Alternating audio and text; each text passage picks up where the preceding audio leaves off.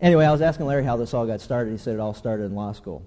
And uh, basically, what happened, his first law class that he went to, the professor asked him, he said, Now, if you were going to give someone an orange, what would you say to him? And Larry said, Here, I'm giving you this orange. And the professor said, No, no, no, no, no. That is all wrong. You have to begin to think like a lawyer if you're going to become a lawyer. So Larry responded, Okay, I'd say, I hereby give and convey to you in singular my estate and interest, rights, title, claim, and advantages of and in said orange, together with all of its rind, juice, pulp, and pits, and all rights and advantages with full power to bite, cut, freeze, and otherwise eat the same, or to give the same away with or without the rind, skin, juice, pulp, or pits, anything herein before or hereinafter in any other way, nature, deed, or deeds, instrument of whatever nature or kind whatsoever to the contrary, and otherwise notwithstanding. And that's how it all got started. so that, that, that's how it all got started, and now we are the victims of that. So, anyway, just so that y'all understand, I am just so glad that God is not like an attorney. And that it's amazing, God just kind of says it the way it is, and that's the way it goes. And uh, conveys it in very simple terms and forthright and in very simple words. And, uh, and it's important as we examine what we're going to discuss this morning, as we look at the, uh, the dangers of pornography, one of the things that we'll see is that it's an industry that has definitely contributed to the moral decline of our culture. Uh, the mere mention of the word pornography conjures up a variety of ideas uh, in each one of our minds. And so as we go through this, there are some questions that we need to ask. Number one, you know, what is considered pornographic or what is pornography? Number two, what would be considered obscene? What would be considered lewd? And the, the latest issue that's come up in our culture, and we'll talk a little bit about it, is but what, what do we consider art? And we'll discuss that in a minute. What's legal? What's moral? As we've gone through this whole series, these are the kind of questions that we've wrestled with. And in this session, we're going to start with the basics in the hopes that we'll have a better understanding of the problem and how it has permeated our society. And while I go change microphones, you can all just visit with your neighbors for a second.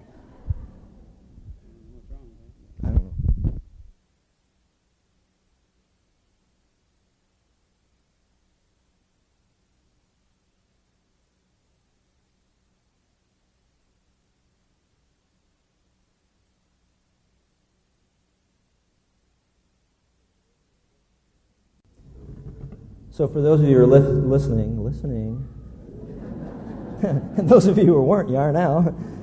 those of you listening by tape, it gave you a chance to run to the refrigerator, grab something to drink, and come on back and join us. So anyway, we're going to look at the dangers of pornography. But the first thing that we need to do, and, and I think, well, good morning, how are you? Nice suit you have on. Everybody got to see it as you walk down the aisle there. Is it new? no. Is uh, to address the question by simple definition. What, what is pornography? By definition, the word pornography, our English word, comes from two Greek words. Number one, the first word has to do with prostitute or prostitution, and the second word has to do with writings. So to break down the word, and sometimes we need to do this just to define it to understand or, or to have an understanding of what the word conveys in our culture. But simply put, pornography is the writings of prostitution or the writings of sexually explicit activities outside of the bonds of marriage and that's pornography. The problem with that is, is American College Dictionary continues this thought, and it says that pornography is obscene literature or art. The problem is, what is obscene? And that's where we begin to run into all types of problems in our culture as we try to define it, because that's really what we're dealing with obscenity laws. And uh, what is obscenity?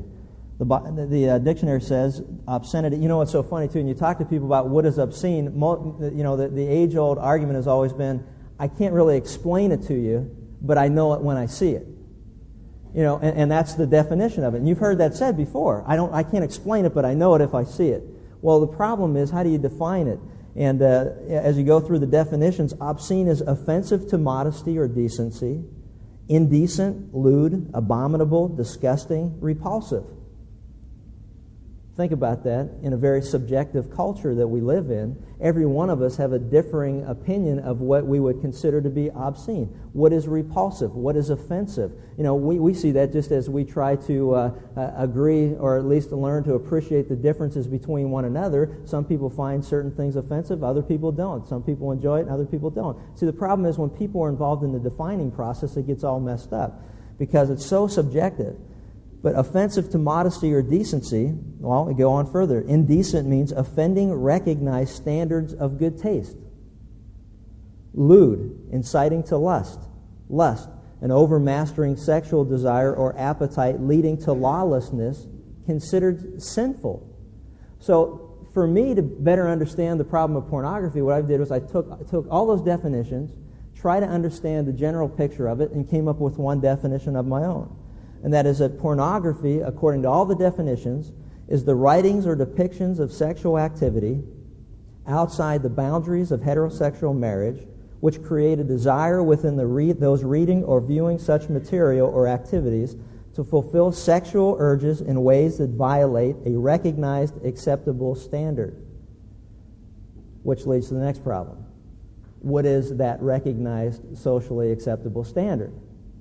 And that's where we're coming into difficulty again because what is the standard or pro- of propriety or good taste? And is it a legal definition or is it a moral definition? See, the, the dictionary defines it as being lawlessness, which means it has to violate something legal or a law.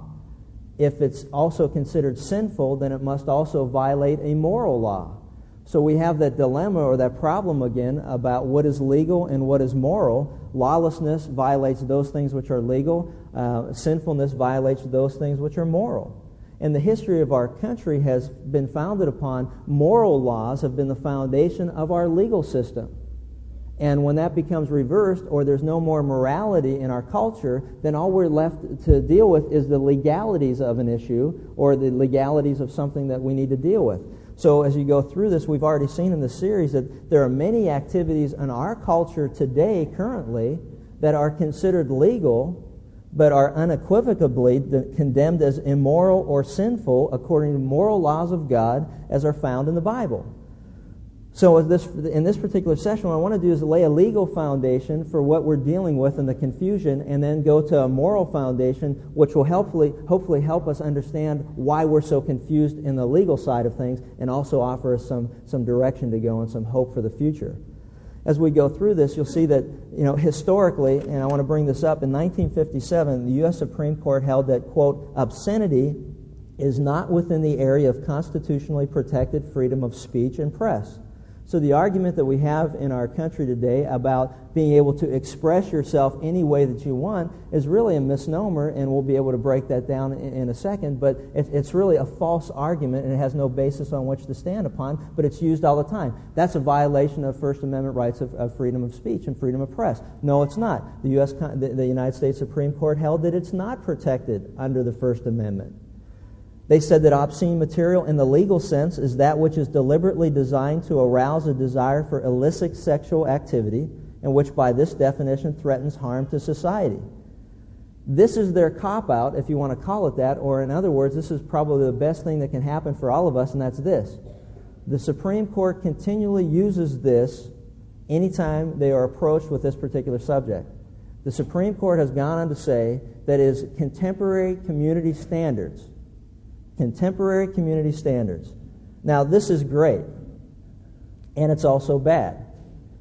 This can be either good news or terrible news depending upon the com- composition of the community and depending upon that segment of society which is most vocal and most visible. Let me ask you a question, and, and you think about this and think through how, how logical for a second this is. Is pornography deliberately designed to arouse a desire for illicit sexual activity? Well, any informed person would say absolutely. But the problem we have in defining terms is what is illicit? See that all these words, actually words do mean something. What is illicit? Well, not long ago in our culture, illicit sexual activity was any sexual activity outside the confines of heterosexual marriage. We had laws in our country to protect society against activity outside of marriage. Sex outside of marriage was illegal not long ago. Think about it from the standpoint of adultery. Not long ago, before there was such an epidemic of divorce in our country, adultery was considered a grounds for divorce and also for a favorable divorce or settlement for the person who was innocent, contrasted to the person who was guilty of committing adultery. Not long ago, and there still is on our books in our country, laws against sodomy, which was protect society from homosexual behavior. Those laws are being challenged and contested today. There are also consent laws, which protected children from adults abusing and taking advantage of them in the areas of sexual activity. Those consent laws are now under challenge in our country. What's next? Rape? Incest? Bestiality. You see, the problem that we have today is that we tolerate many things which not long ago were not only considered illegal, but they were founded upon a moral basis or consensus. That's no longer the case. And so as a result, if you think about this and you think about their definition, and here's how absurd it is obscenity is not, okay, they go on to say that it is the desire for illicit sexual activity which by definition threatens to harm society. Well, let me ask you a question. Has not sex outside of the boundaries of marriage harmed our society? All you got to do is look around and consider the statistics as far as sexual diseases are concerned and just look at the epidemic of AIDS. So, by their definition, if we were to use that, which of course we can't because that's not what they meant, I guess, is that, you know, but based on that definition, then we should be protected from this type of material that gets in the hands of people who promote such activity.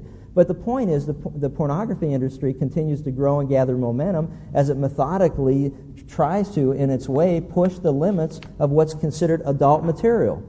Now, in 1973, and here's an update from the 1957 case, illegal, where they defined illegally sec, illegal sexual, sexually explicit materials.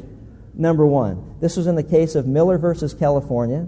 In, the, in 1973, the Supreme Court agreed with the ruling of 1957 that obscenity is not protected under the Constitution. However, for sexually explicit material to be found illegal, it must meet the following three tests. Number one, it appeals to purient interests. And if you're like me, you don't have a clue what that means. So you run to the dictionary, you look it up. Purient means to incite to lust. All right? I'll just go through these. Number two, it depicts sexual activity in a patently offensive way. Okay? See, this all starts in law school.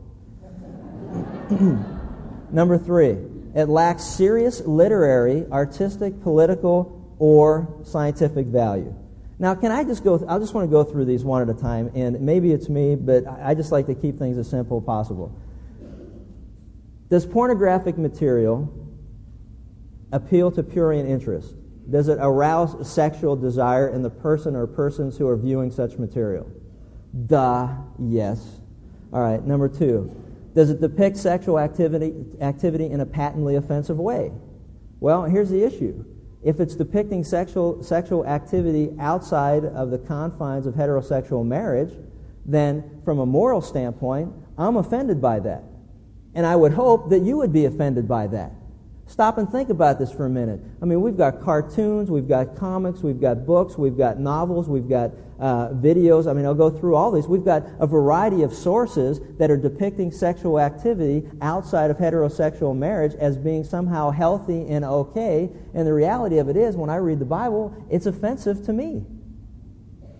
It's offensive to me to sit down with a show and watch my children watch a, a, program that promotes some gal and some guy who are dating having sex after the first or second or third or whatever date just to show that. It's offensive to me, patently offensive to me, to have my kids sit and watch somebody jumping in the sack and see two guys hugging and kissing each other or two women hugging and kissing or whatever. It's a patently offensive to me that shows like Roseanne would be allowed to show what they showed a, a month ago on their, on, on their show. See, you know what? I, and here's what happens. You push the limits as far as you can until someone somewhere gets so offended by it that they say something about it. Unless nothing's said, nothing will be done, and it's going to continue. Lacks serious literary, artistic, political, or scientific value.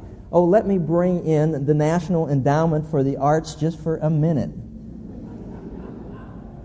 We've set aside in our budget this year in our country $178 million to fund homoerotic and other pornographic works of art. $178 million.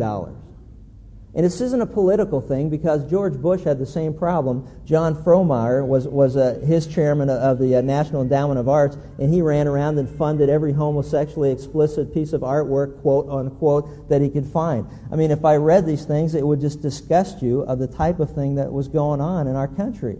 I mean, we're talking about here, here's a, an art exhibit quote showed images of male sex or, organs draped with rosary beads. One of the exhibits showed two gay men embracing in bed, swaddled in an American flag while wearing a crown of thorns. An obvious, heinously tragic, blasphemous reference to Jesus Christ, an intended insult to all of American patriotism, and we fund that out of the National Endowments for the Arts. You go through it. I mean, it's just, and it's more gross, it's more vulgar, but the point is, you know what? What in the world are we doing? And, you know, you can become, and the problem that we have is President Clinton and their administration has gone on record to say that they will make, ensure access to arts for all of our citizens.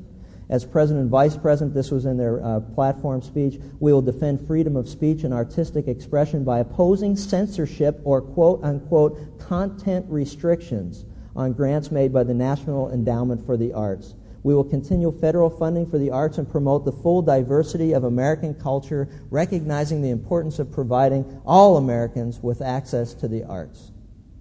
And this is nonsense. It's nonsense because here we are, we're funding satanic and pornographic art. I like what George Orwell said 45 years ago when he was uh, looking at an essay on the depraved art of Salvador Dali. He said this just pronounce the word art and everything becomes okay. You know what? We can become so open minded and so tolerant, open minded, that our brains fall out. This is ridiculous when you go through and take a look at it. What are some of the other things that are kind of getting on my nerves? Well, glad you asked.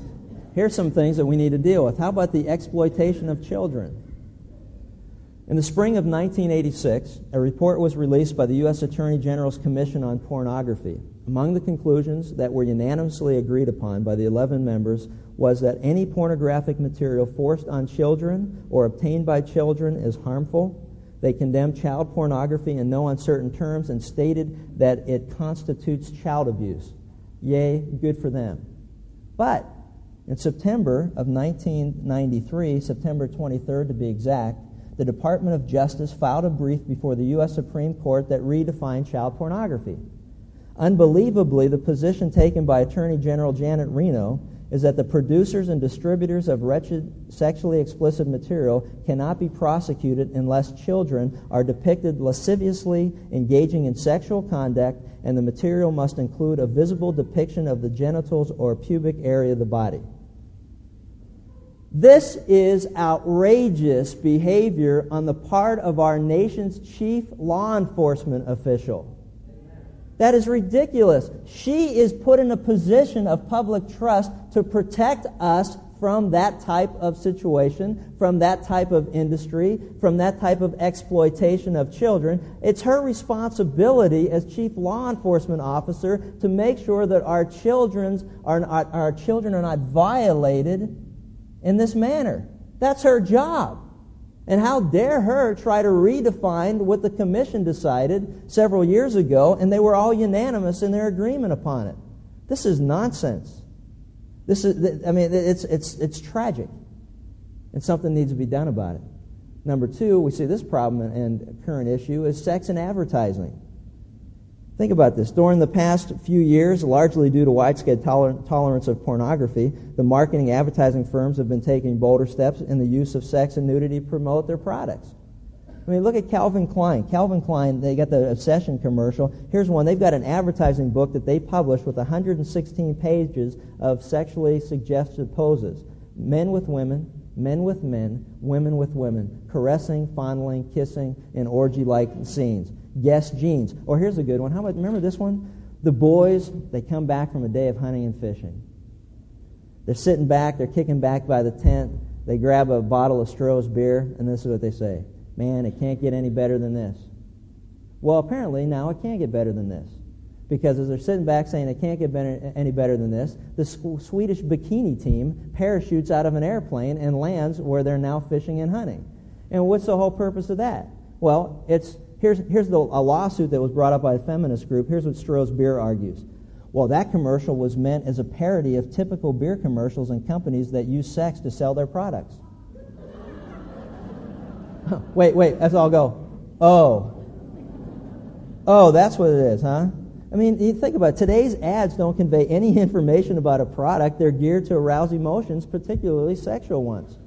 And if, oh, Toyota, here's one I just saw about Toyota. They show a car, then they show two, two uh, a guy and a gal dancing. They flash back to the car driving down the street, then they show the guy and the gal getting closer together. They flash back to the car, then they show the guy and the gal kissing. They flash back to the car, showing the guy and the gal, you know, getting a little more and more intimate. And then they begin to uh, dance sexually suggest- suggestive type dances. Then they flash back to the car. And then, it's, and then the, the, the bottom line is, uh, isn't it time that you bought a Toyota? I mean, it's, it's ridiculous. And what's so sad and the tragedy of all of this is, is that not until very recently, the business community has always acted as a conservative force in our society. And now, you know, their ad, the ad program is, you know, a little jingle with a little jiggle. And that's it, man. That's the magic formula to sell a product. Well, you know what? I mean, we need to start, we need to start to realize that businesses need to be held responsible not only for what they sell, but how they sell it. And how ridiculous it is to go buy a product based on no product claims or no product advertising, but because they got a jiggle with a jingle, and that's what they're doing to market a product. You know, I guess what happens is, is if more and more people become offended by this and more and more voices are heard and we become more vocal, then we'll send a message to businesses, hey, you know what? We want to know about your product. We don't need some sexually explicit commercial to try to convince us to sell something or arouse something. We need to know what you're trying to sell. And if more of us would do something about that, then maybe the Swedish bikini team would have to pack up their bags and go back to Sweden. I don't know, you know, but stop and think about how nonsensical all this has become. How about adult videos? This is, this is another tragedy because years ago, Los Angeles Times article wrote this about adult theater in the American homes. Men and women who wouldn't be caught dead going to a porno show plunk down as much as a hundred bucks at neighborhood video stores to take home copies of such improbably titled video cassettes as Blazing Zippers, Lust at First Bite, and on and on it goes. The article goes on to say, other than for child pornography, U.S. law enforcement has adopted a hands-off attitude toward X-rated film since the Supreme Court's 1973 obscenity ruling that, quote, community standards must apply in deciding what is pornographic. In 1983, video sales hit $1 billion, of which 150 million of it was from adult videos. Okay, listen to this. 1 billion in 1983. In 1993, it was 5.9 billion dollars and adult vid- videos comprised $885 million. What more do we need to say? And the tragedy of all of it is, is that he's exactly right. Because you and I both know there are people who watch adult videos that would never go out in public and do it, but now they are deceived into believing that they can do it in the privacy of their own home as if somehow it doesn't affect them. And that's nonsense. Phone sex. Here's one. Any kid can pick up a telephone and dial the numbers that come up on some of the off channels that you have access to on your, on your television. Any child, any person of any age can pick up a phone and be exposed to all kinds of sexually suggestive activities. Large numbers of children across the country listen to vivid dramatizations of sodomy, rape, bestiality, incest, incest bondage, and sex between children and between adults and children. All you do is pick up a phone. Dr. Victor Cline is a professor of psychology at the University of Utah, has done extensive studies on pornography and its victims. He argues that children who have been exposed to pornography cannot handle the strong sexual feelings that it brings forth. Cases abound where children have become involved in sexual crime immediately after repeated calls to numbers like this. Two boys aged 13 and 15, as well as an 11 year old girl, called Dial-A-Porn 57 times within a few hours. As a result, the boys raped the girl and another girl in the neighborhood. These facts, and many like them, are documented with law enforcement agencies all across our country. So I just want to give you a little legal background because you know what? You can see that it's a major problem in our culture because we no longer can define what is obscene and what isn't obscene. And it's important that we understand what the Bible does say about pornography because this is the only hope that we have from a moral foundation of trying to determine. Now, there are many of us who would like it to say, you know, commandment number seven, thou shalt not, shalt not watch X-rated movies. I mean, that's how, you know, some of us are so simplistic in our approach to things that we would like it to say that. But then what it does say, thou shalt not do, we still come up with reasons and rationalize why it really doesn't mean that in my particular case. So what I want to do is give you an overview of what the Bible has to say about pornography so that we can get a better understanding. You know, the Bible very clearly teaches there's a way that seems right to man, but its end is always destruction. And this certainly is true of pornography. And as we go through it and see if you don't agree. Number one, and uh, we're going to go blazing through these. Nudity between a husband and wife is never condemned in the Bible. Genesis 2:25. The man and his wife were both naked and they felt no shame. Contrary to what the pornographic industry tries to imply about the teachings of those who follow the Bible, we are not against nudity within marriage. The Bible is not against nudity within marriage. The Bible says that they were both naked and not ashamed. You know, it's interesting as you go through it that people try to make us out to be somehow prudish in our attitudes toward things but the Bible does not condemn nudity between a husband and wife in marriage. Plain and simple. Number two, sexual enjoyment and pleasure between a husband and wife are encouraged in the Bible. Proverbs 5, 18 through 20. May your fountain be blessed, and may you rejoice in the wife of your youth. As a loving doe, a graceful deer, may her breast satisfy you always. May you ever be captivated by her love. Why be captivated by son by an adulteress? Why embrace the bosom of another man's wife? The Bible clearly teaches that sexual pleasure within marriage is to be enjoyed. That was God's ideal from the very beginning. So, as Christians, we are not against nudity.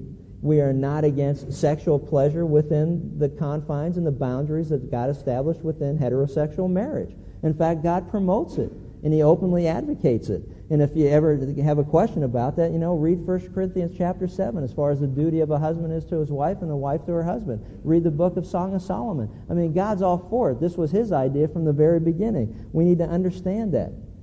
Number three, the Bible condemns sexual activity outside of marriage. Hebrews 13:4 says marriage should be honored by all and the marriage bed kept pure, for God will judge the adulterer and all the sexually immoral. The Bible clearly teaches all sexual activity outside of heterosexual marriage is wrong before God. You know, it's interesting. I heard uh, not long ago, um, it was, well, it was probably a while ago, and I read the account that um, they were interviewing Joe Namath and they were interviewing Roger Staubach during one of the Super Bowl things. And Joe Namath was noted for his playboy-ish exploits and, and all the different women that he'd been with, blah, blah, blah.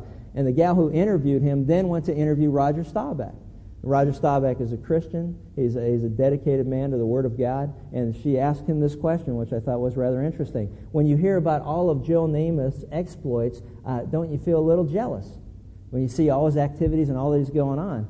And Roger Staubach thought for a second, and I love his answer. He said, You know what? What makes you think that I'm not as sexually active as Joe Namath. And the lady was like, like she thought she had a scoop, right?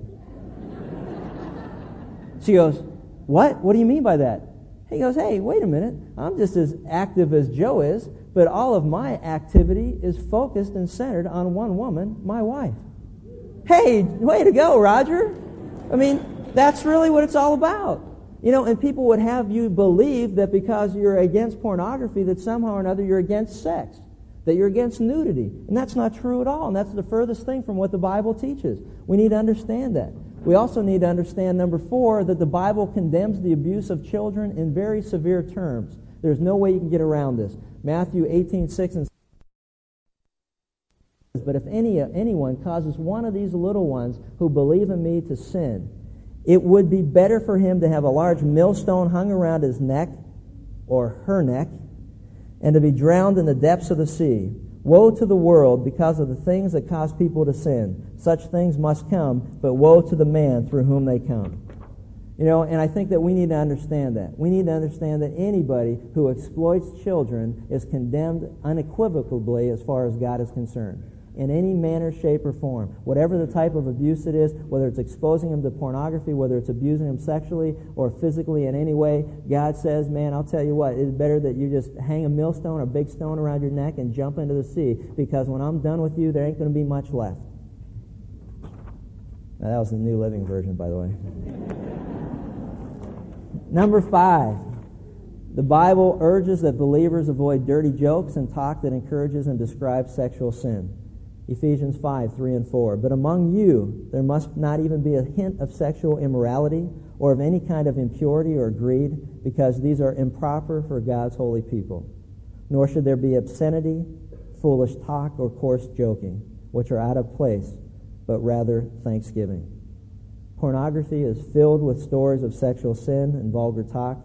The sad thing about our American culture is that we are now observing on a regular basis the use of profanity and vulgar language on television. All you've got to do in prime time is turn to it.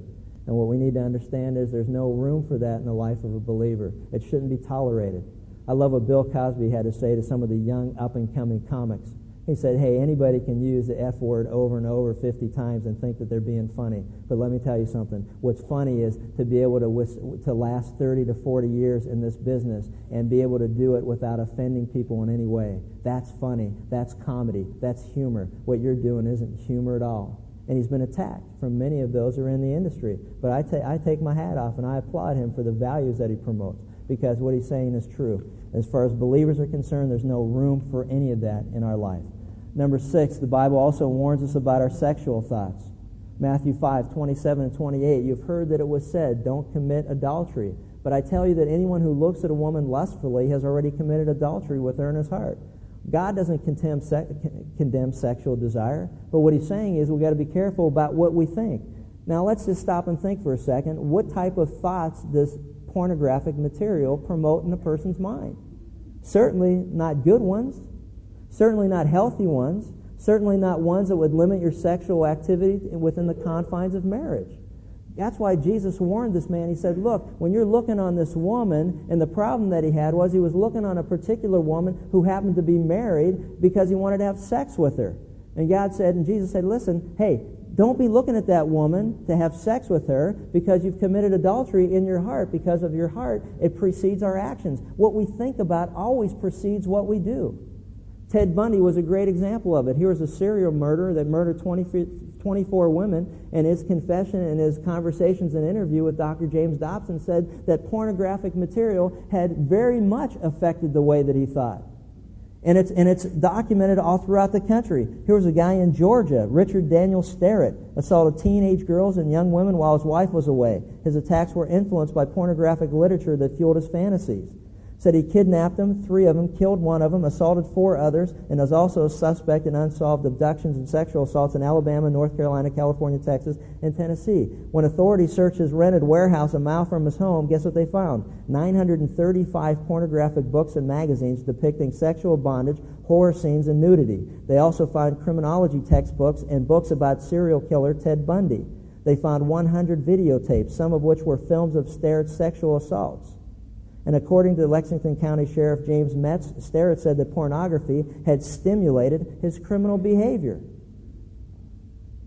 And the porn- pornography industry says, oh, why would you believe someone like that? Because he was there, he did it. And he's telling us what he was thinking about and what led to his, what, what led to his assaults.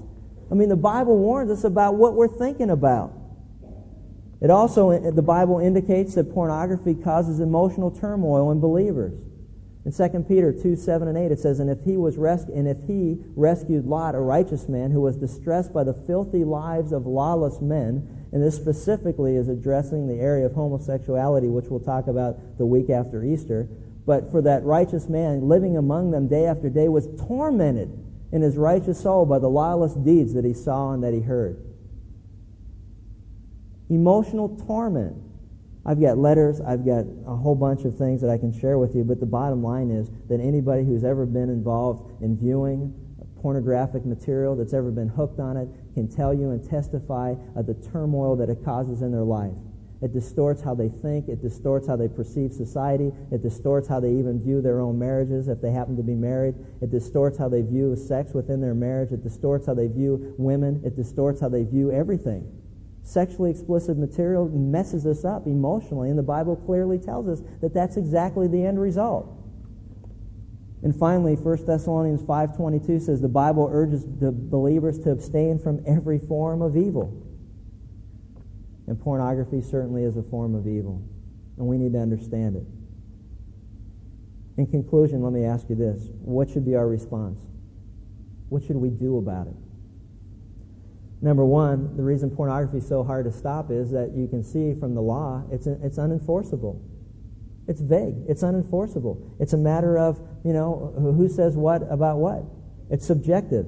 The Supreme Court's definition of obscenity is too vague for local government to apply effectively.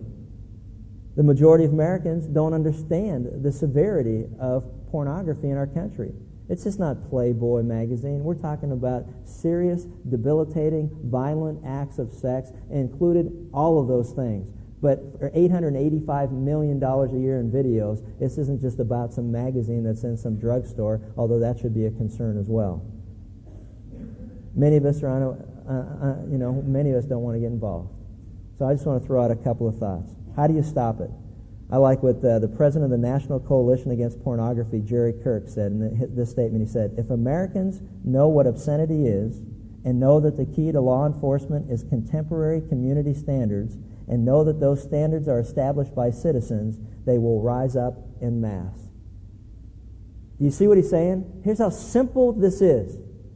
He's saying if the courts continually say that it's subjected to local community standards, then all it takes is people in the local community to say, we will not have any of that in our community. We define what that community standard is. We shouldn't tolerate adult bookstores on any corner, any business, in any community. I applaud the people that are trying to shut down every one of these places that are over in an area that they deem to be a, a, a business district. So what? We define, according to the courts, what the local community standards are. I'm going to run down some things, and you take it for what it's worth. I don't believe that any Christian should ever rent an X-rated film, video, or magazine. I don't believe because it's accessible when you go to a hotel that you should ever watch anything that's like that. Because you've got to look at everything that the Bible has to say. Is it something that leads you closer to the Lord, or is it something that deviates and dements your thinking as far as the things that God said are holy and are, and are approved by God? You shouldn't go into any bookstore, adult bookstore or establishment that sells, rents, promotes pornographic material. I think we should complain publicly when any type of business like that wants to become established in our community. And all we need to do is put pressure on those who are in the city council and ask them how they're going to vote on whether this business is going to be established down the street. And then, hey, then you vote them out if they vote for it because it's obvious they don't represent the community standard and that's their job to uphold it. As a parent, we should make sure that no X-rated or R-rated movies are ever shown in any public school. And if they're going to show something, then we should have the right to be able to withhold our children from class that day or pull them out and not have to give any explanation other than we just don't find it appropriate for our children to watch it. Which brings up the next thing. Our children should learn about sex from us as their parents. They shouldn't learn about it at school in the sex education classrooms, which are now distorted and demented and have no moral basis or foundation. They should learn about it firsthand from their parents. It's called parental involvement. It's teaching your kids what God's view is of sex. Teaching your ki- kids there's nothing wrong with nudity. Teaching your kids there's nothing wrong with sexual enjoyment and pleasure within marriage. Teaching your kids what commitment's all about. And also the dangers that are out there as far as sexual disease and emotional turmoil. They should hear that from us firsthand. It's called parental involvement, which means you better also be checking what kind of comic books your kids are reading. And what kind of books they're reading. And what kind of stories that are being assigned to them and what they're reading. It means you got to get involved in their life and not assume that because some teacher or some classroom gave it to them as a homework assignment that everything in it's okay because it's not. We need to make sure we get involved in the music that they're listening to and what kind of words are being promoted and what kind of activity is promoted. We need to make sure if we're watching television and it's offensive in any way to any moral standard that we have enough guts to say, listen, you know what? That's wrong. What they're promoting is wrong. And what God has to say is this, this, this, and this. And we can't accept that. That's nonsense. And you need to understand it. Because 40,000 hours of television permeate every one of our kids during the course of a lifestyle. And they're picking up as role models or examples the things that they see demonstrated. That's why not long ago when television shows promoted moral values, it was a reinforcement process of that which was right. That's why Ozzie never ran off with his young secretary. I mean, that, those things didn't happen. Why? Because they promoted biblical, moral, foundational values on their shows. Not anymore. And we need to be able to find, you know, we be, be able to explain them the difference between the two. Don't ever make your kid feel bad about having sexual desire. Teach them that it's healthy, that it's to be confined within marriage, and that it's something that God has given them. Don't make them feel guilty about, you know, going through the exploration process. It turns comes when all of a sudden the hormones start raging in their body. Teach them that it needs to be, it's something that's God given, but it needs to also be controlled. And there's nothing wrong with it if we do it the way God says to do it. Speak positively and openly about sex in front of your kids. Man, I can't think of anything better than a mother and a father, a husband and a wife, to be embracing one another, to kiss one another in the presence of their kids, to show affection to one another, and not make it seem like it's something dirty and disgusting and that's something that needs to be hidden behind doors somewhere. That's, that's absurd and that's nonsense because it's healthy when a child sees that the most wonderful gift that any man can give his children is to show his children how much he loves their mother. We need to understand that. We need to also encourage our male children to respect women, to respect girls, to respect women, to treat every woman that they meet or every girl that they meet as if they're just a, you know, a, a fellow creation of God, which they are, that they're a joint heir of Christ, that they are somebody to be respected, to be honored, just like that girl was, her, was his sister. And we also need to teach our girls to not wear sexually explicit clothing or provocative clothing that will arouse the sexual desire within a man. We need to teach them to dress modestly and understand what that means and to teach them why it's so important that they do that because men and women are different. They think different. Men are visual, and we need to teach our children this. But you know what? The last thing I wanted to bring up is if we're going to stop pornography in our culture, I believe it has to start with God's people.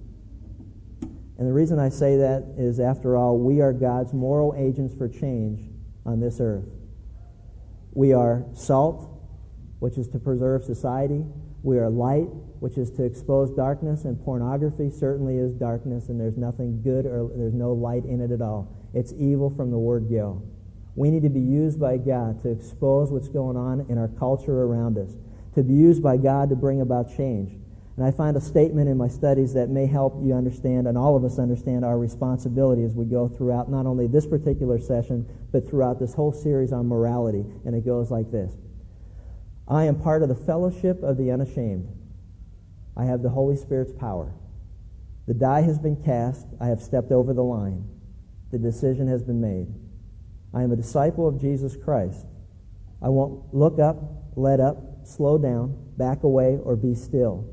My past is redeemed, my present makes sense, and my future is secure. I am finished and done with low living, sight walking, small planning, smooth knees, colorless dreams, tame visions, mundane talking, chintzy giving, and dwarfed goals. I no longer need preeminence, prosperity, position, promotions, plaudits, or popularity. I don't have to be right, first, tops, recognized, praised, regarded, or rewarded. I now live by presence, lean by faith, love by patience, lift by prayer, and labor by power.